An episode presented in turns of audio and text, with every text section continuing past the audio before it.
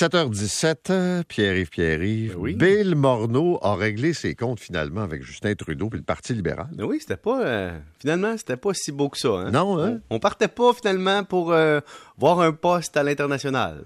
On, on est en désaccord dans ce qu'on comprend entre les lignes. Alors, qu'est-ce que M. Morneau, ancien ministre des Finances de Justin Trudeau, avait à dire? Mais il a, il a dit plusieurs choses, mais dans ce qui est rapporté dans la presse, on dit il se préoccupait plus au gouvernement, on se préoccupait plus au gouvernement de l'image que de la substance. C'est quand même, j'ai adoré ça parce que en comptabilité, Paul, tu sais qu'il y a un principe comptable qui dit prééminence de la substance économique sur la forme juridique, qui veut dire peu importe la saveur légale, peu importe le message que tu dis, peu importe l'apparence, peu importe les clauses, si en bout de compte, en cash ou en réalité, ça veut dire autre chose, ben, sais, il y a une prééminence de ce qui est économique sur ce que tu dis. Et, et M. Borneau dit ça. Et j'ai trois exemples que j'ai dénichés moi-même. là.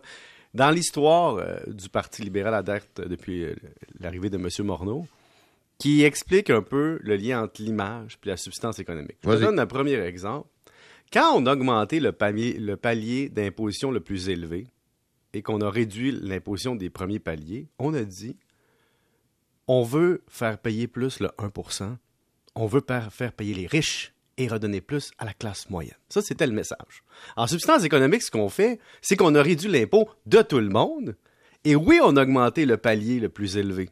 Mais ceux qui, ceux qui aiment jouer avec la fiscalité savent que quand maintenant tu sais que le palier est rendu à 221 708 au Québec, le plus élevé, tu te dis, ben, écoute, je vais m'arranger pour faire 220 000. tu sais. Et le palier le plus élevé, je le vivrai pas. Alors, il y a des gens qui ont peut-être plus modulé ça en mettant meilleure contribution REER, en laissant plus d'argent dans les compagnies. Et donc, finalement, cette mesure qui était l'image d'augmenter l'impôt des plus riches, c'était finalement, on réduit l'impôt de tout le monde, sauf ceux qui veulent se verser plus de 221 708 en date d'aujourd'hui.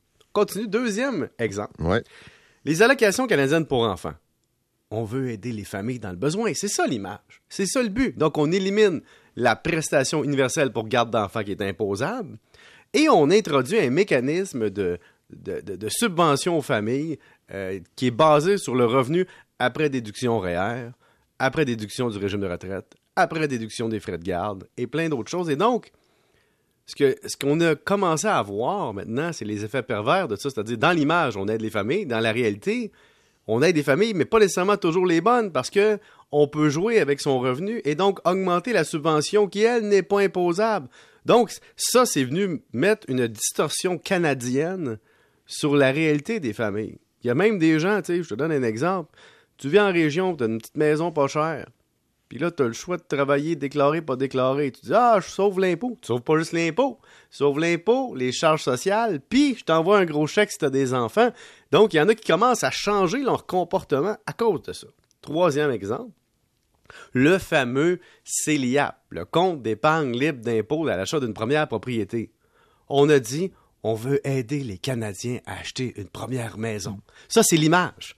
En substance, on va aider les Canadiens qui ont un taux d'imposition marginal élevé, donc des Canadiens qui ont un bon revenu, à déduire plus d'argent à l'abri de l'impôt.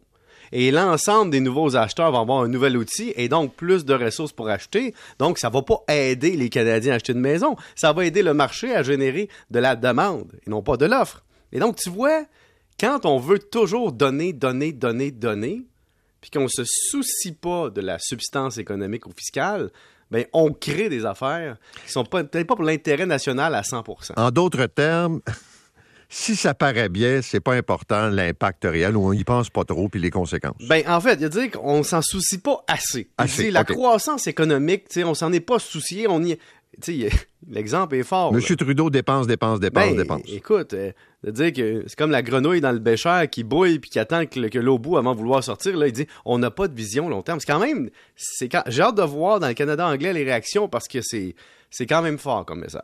Bon, le taux directeur de la Banque du Canada, on a le, le gouverneur adjoint de la banque là, qui nous prévient en quelque Mhm. sorte que ça pourrait grimper assez vite puis aller comme taux directeur jusqu'à 3% donc doubler. Euh, mais 3% c'est majeur parce que comprenons-nous bien, avant la pandémie, on était à 1,75. Ça, c'est avant toutes les mesures pour les baisser pour tenir compte de la pandémie.